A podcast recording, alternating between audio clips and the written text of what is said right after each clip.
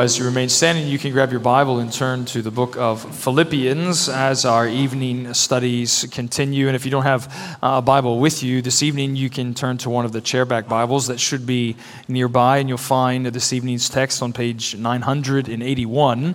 And we're picking up where we left off last week, as tonight we look at verse 8 through 11 in a section of Paul's writings that I, that I, think you can adequately say, with some degree of confidence, represents something of his life's ambition.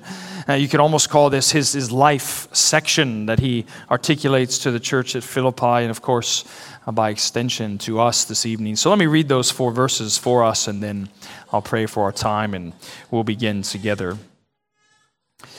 Indeed, I count everything as loss because of the surpassing worth of knowing Christ Jesus my Lord. For his sake, I have suffered the loss of all things and count them as rubbish, in order that I may gain Christ and be found in him, not having a righteousness of my own that comes from the law, but that which comes through faith in Christ, the righteousness from God that depends on faith, that I may know him and the power of his resurrection, and may share his sufferings, becoming like him in his death, that by any means possible I may attain the resurrection from the dead. So let's pray, and then we'll continue together. Uh, Father, we simply ask this night that by your Spirit, through your word, you would help us to see the Lord Jesus Christ clearly. And we do pray these things in his precious name. Amen. Uh, you may be seated. I had lunch earlier this week with a group of students, and for more than a few minutes at the beginning of the meal, a few of the students were occupied in, a very heated discussion about which series of books were the best. You had the Chronicles of Narnia on one side, and you had the Lord of the Rings on the other side. And in the course of that spirited debate, knowing that I like both of those series of books, one of the students asked me, Which is your least favorite chronicle in the Chronicles of Narnia? And uh, the kids have often asked me that at our own house. And I've always said the same answer throughout the years is the last book that's my least favorite, which is simply titled The Last Battle. And I've always found that rather ironic in certain ways, one of which is it's my least favorite book, but it happens to contain my most favorite scene in all of the Chronicles of Narnia. Because it's at the end of that book, you have the great Lion King Aslan. Finally, alas, he's defeated all of his foes. And he's bringing his people, he's bringing his subjects into what's known as Aslan's country uh, this place that's beyond all comparison in our ability to imagine or comprehend its beauty and its majesty. And as the lion leaps forward in the scene, he turns around over his shoulder and he cries out, Come further up, come further in. And those are phrases that I think belong to the text of Scripture in front of us tonight as we come once again, as we did last week, to this inner sanctuary of Paul's spirituality, as what we find his heartbeat in those final moments, it seems, perhaps even of his earthly life as he's there in prison, house arrest in Rome. He's crying out in his own soul's desire. He longs to go further up, he longs to go further in, in knowing the Lord Jesus Christ. And remember, kids, that Paul is writing this in prison. He's already told us at the beginning of this letter that he's not so sure exactly if he's going to get out alive. He's already said, For me to live is Christ, to die is gain. He doesn't know which he's going to choose. To depart and be with Jesus is far better. And as so often happens, if you've ever had this experience before, maybe known someone with this experience before, you know, the reality of death, it tends to narrow your life's focus Uh, to fixate on the things that matter most. And as Paul has turned his attention to the church at Philippi to speak about the things that matter most to him, he's saying that nothing else matters to him more than knowing the all surpassing worth of the Lord Jesus Christ. Because if you were with us last week, what we saw him do among the number of things in verses 1 through 7, in verse 2, he, he told the church at Philippi to look out for these false teachers that were coming, those who mutilate the flesh and he says, by way of contrast and distinction, that we Christians are the true circumcision, is what he said. And part of being the true circumcision is not just worshiping by God's Spirit, boasting in the Lord Jesus Christ. It means taking no confidence in the flesh, Paul said. He said, But I, of all people, I have every reason to have confidence in the flesh. And then what he did in verses 3 through 6, he rattled off all the reasons. He had confidence in the flesh, or at least could have confidence in the flesh. And you'll notice where we left off last week as he spoke about these words taken from the accounting world. He says in verse 7 But whatever gain I had, I counted as loss for the sake of Christ. And it's almost as though what he does is he double clicks on verse 7 and it opens us into this great window of truth of what it means for a heart that considers all things that used to be valuable to now be nothing more than loss for the great gain of knowing Jesus Christ. And so, the simple theme that he's going to unfold for us tonight is calling us to consider the all surpassing worth of the Lord Jesus. That's all I want you to do tonight from these four verses. Simply consider the all surpassing worth of Jesus Christ, and I want you to consider it in, in three specific ways.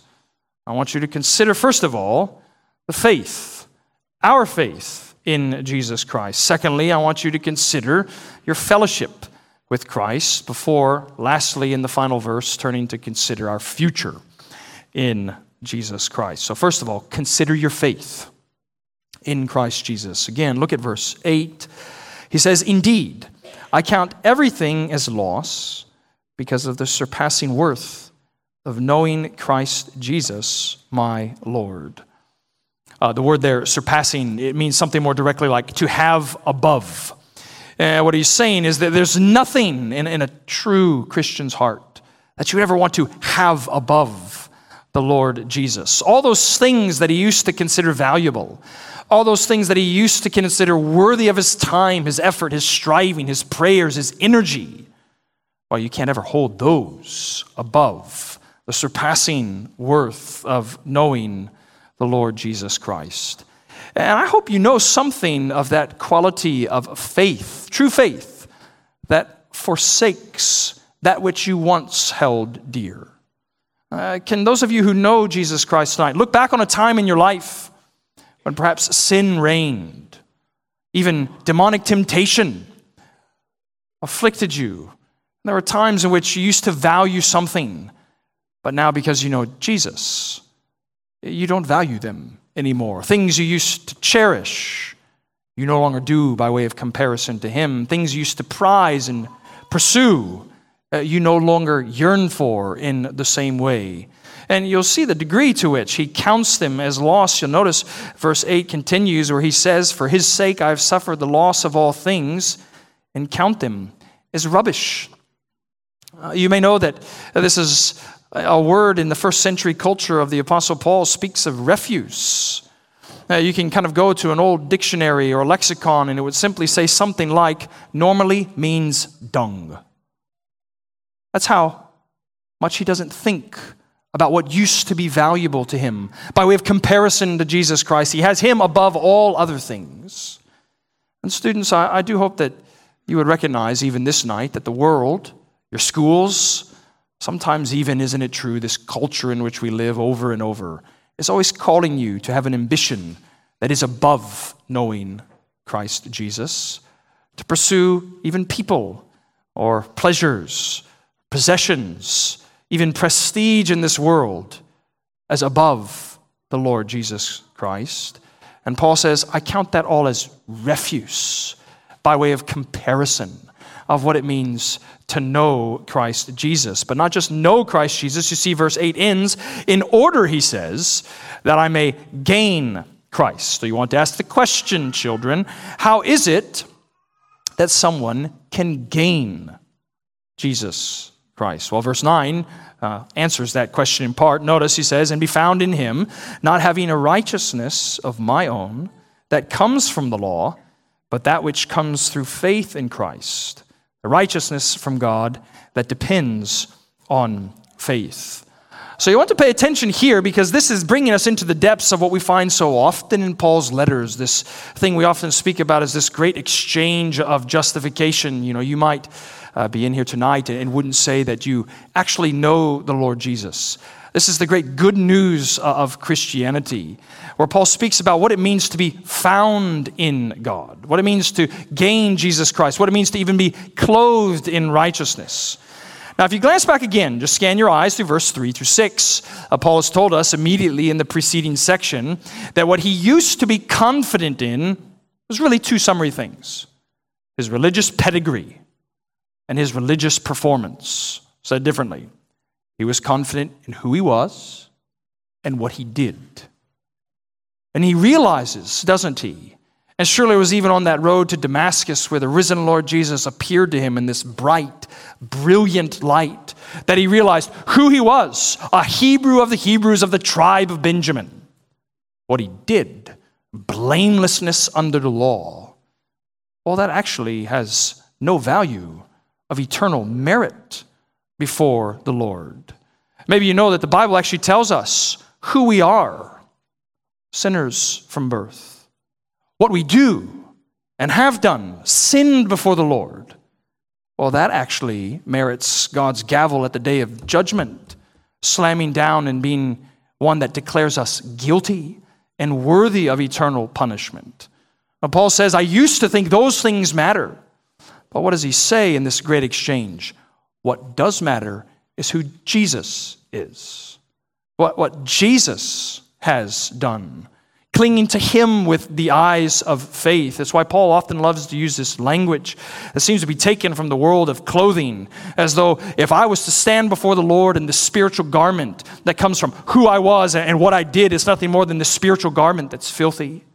It's stained with all of our iniquities and transgressions. There's absolutely nothing about who we are or what we have done that would merit the Lord's favor.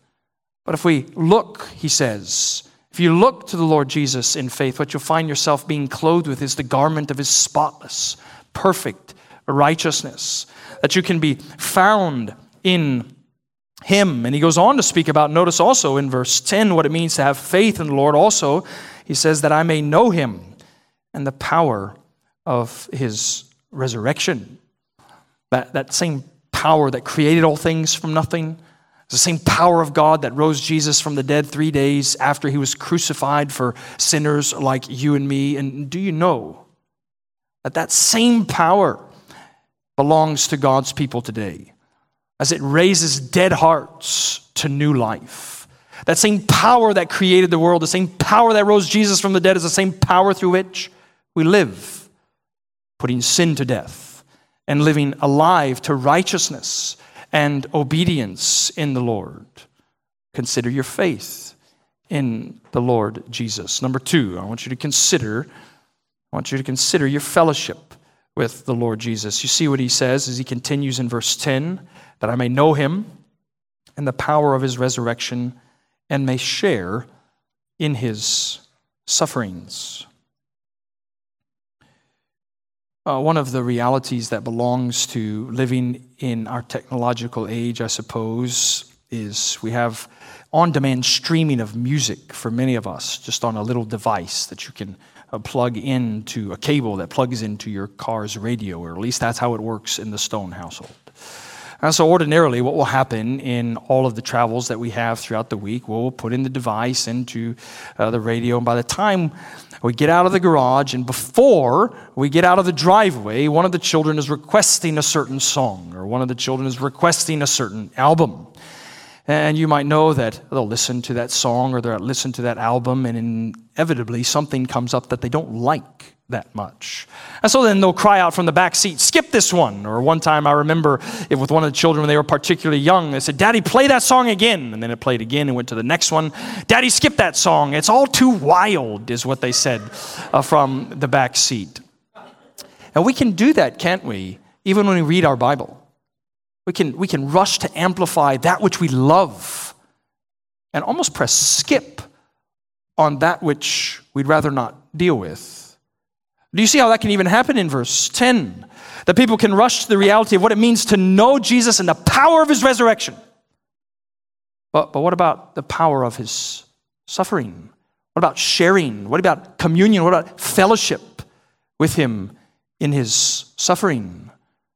Maybe you would agree with me that many of God's people today really would like to skip over that part of what it means to know the all surpassing worth of Jesus Christ.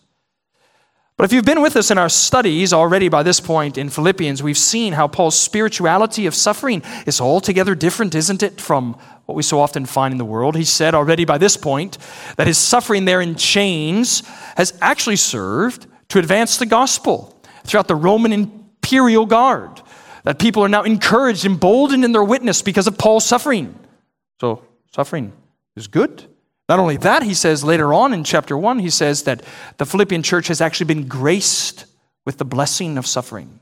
They've been granted the privilege, we might say, of suffering for the sake of Jesus Christ. So surely then, it shouldn't surprise us that Paul would say, I desire, I long, I yearn to know him by sharing in his sufferings. And you'll see some of what that means for him. The end of verse 10 tells us, becoming like him in his death.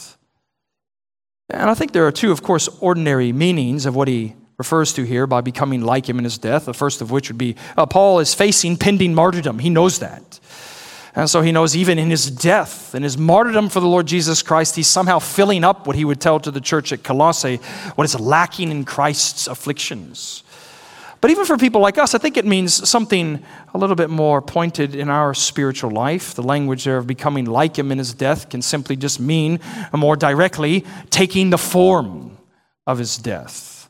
And maybe you notice how, how Paul has reversed the pattern of Jesus, who died and then rose again. Uh, what he seems to be saying here is that we rise again to new life in Christ in order that, that we might die to sin that we might die to self. Didn't the Lord Himself say that anyone who would come after me, he must deny himself, take up his cross, and follow me? For whoever would save his life will lose it. But whoever loses his life for my sake and the gospel will find it. Yeah, you might be in here today and you might sit in here in this room this evening in the midst of some silent suffering. Or perhaps with close friends or family members, you're walking through some grief in community. But you can always find that temptation from your foe, the devil, to race away from the suffering. When Paul says, rejoice in it, because it's perhaps a blessing of God that you might more intimately become acquainted with a Savior who himself suffered, suffered even for our salvation. So consider your fellowship with the Lord Jesus. Thirdly, finally, verse 11, consider your future. Consider your future in Jesus Christ. He says that by any means possible, I may attain the resurrection from the dead. It's, fascinating if you're with us next week. I trust you'll see this worked out in verse 12 through 16. But the degree to which Paul, if you think about the tenses of his spirituality, he doesn't really care a whole lot for the past. He's going to speak about straining forward to the future, forgetting what lies behind. And maybe some of you know how so much of our life is the opposite. We think so little about that future glory that awaits us, spending so many of our days fixated on past failures, the shame, the guilt, the sorrow that belongs to days gone by. Or perhaps even there's ways in which we can pine and long for the days gone by. How, even in a funny way, we think of them as the good old days compared to now. Now, Paul says he's straining forward, isn't he? It seems like as though with every fiber of his spiritual being, he's straining forward to that day of final resurrection.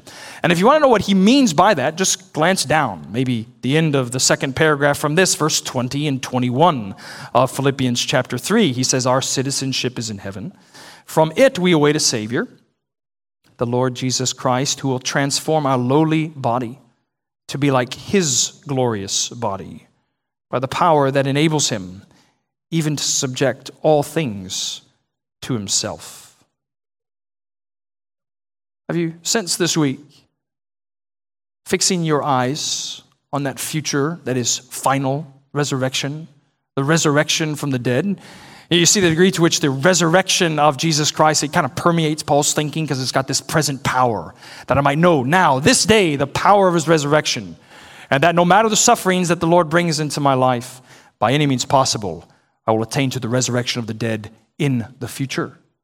And students and children, I trust that you know that it's in that future resurrection that everything gets better. This, this perishable body, it takes on an imperishable body. The, these eyes that can only see dimly will then see fully and finally the King in his beauty. This life that's nothing more than that of a stranger or exile here on earth is finally at long last come to the King's country where we'll dwell with him forever and ever. What does it mean then to consider the all surpassing worth of Jesus? Consider your faith in Christ Jesus. Consider your fellowship with him. Consider also your future in the Lord Jesus himself. I don't know if, if some of you would, would agree with this statement that some of your best friends, like some of my best friends, happen to be dead. What I mean by that is sometimes you can find Christians and saints in decades and centuries past that have this unique ability to stir you up in the matters of loving Christ and glorifying the Lord. And uh, by God's grace, I'm working on this talk that I have to give in a few months' time that deals with this circle of friends uh, which has caused me to read all these letters that they traded back and forth a long, long time ago. And uh, I was uh, reading a collection of letters and journal entries from one of these friends. His name is Andrew Bonar earlier this week. And he was 36 years into his ministry.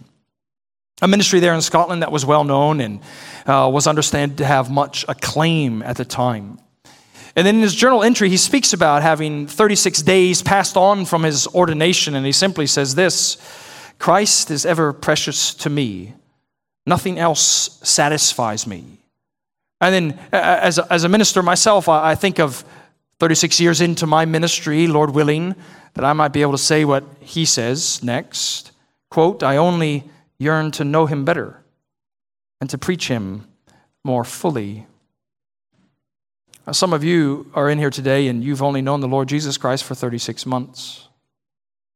Others of you are in here today and you've known the Lord Jesus Christ for 72 years. Would you, like the Apostle Paul, say, My only yearning, my only longing is to know him better and to speak of him more fully? Do you want to know what it means to enter into that inner sanctuary of Paul's spirituality? It's to have that heartbeat for the Lord himself. And let me show you two summary things as we come to a close now, here at the end, when it comes to knowing the all surpassing worth of the Lord Jesus. I want you to see number one, that reaching Jesus Christ is life's great purpose. Reaching Jesus Christ is life's great purpose. Because if you care about such things, and if you kind of go through this text, what you would notice is what Paul does in his kind of peculiar way with his logical ability to teach. He heaps up purpose clause after purpose clause on each other. And the last one we get really is in verse 11. He says, That by any means possible I may attain the resurrection from the dead. I hope you see, and I want you to see, how even that simple phrase in verse 11 can change your life and what it means to know the all surpassing worth of Jesus by any means possible. Consider ordinary experiences in our time and space. We have a young family that's been praying for children for years and years. The Lord has closed the womb. And then, seemingly in answer to prayer and in genuine answer to prayer, the Lord opens the womb. But then, 10, 11 weeks later, the mother miscarries. Can you say with Paul, by any means possible, that I may attain the resurrection from the dead.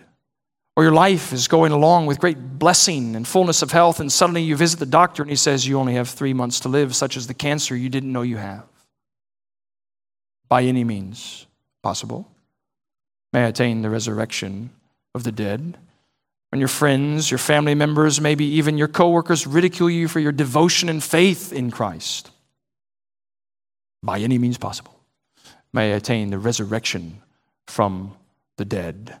Or when you see your vocation crumble in an instant, a relationship disappear overnight, in the midst of the sorrow and the anguish, you say, by any means possible, may I attain the resurrection from the dead. So, reaching Jesus Christ is life's great purpose. Certainly, we're meant to see most centrally is the second and final thing that I leave you with tonight is that knowing Jesus Christ is life's great pleasure. I hope you can say that.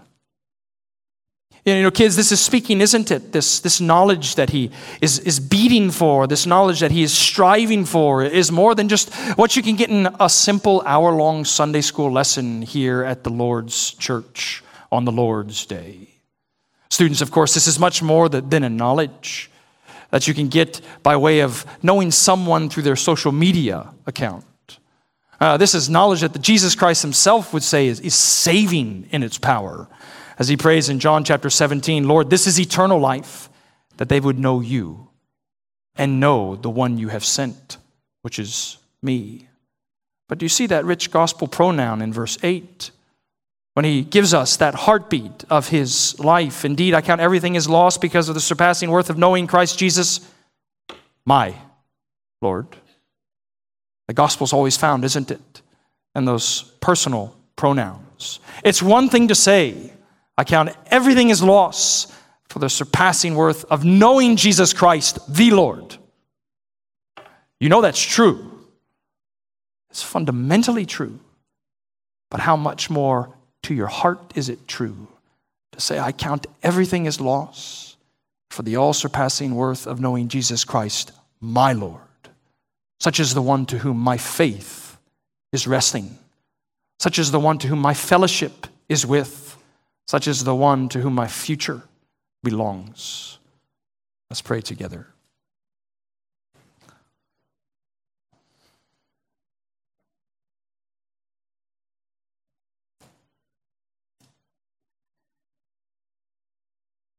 Uh, Lord, we do ask for more of love of Christ within our heart, that you would simplify even our desires, that you would sanctify our ambitions, that we, like Paul, might beat ever so earnestly, ever so humbly, and ever so consistency, consistently to know the Lord Jesus each and every day. Help us even this night to rejoice in the same. And we do pray it in Jesus' name. Amen.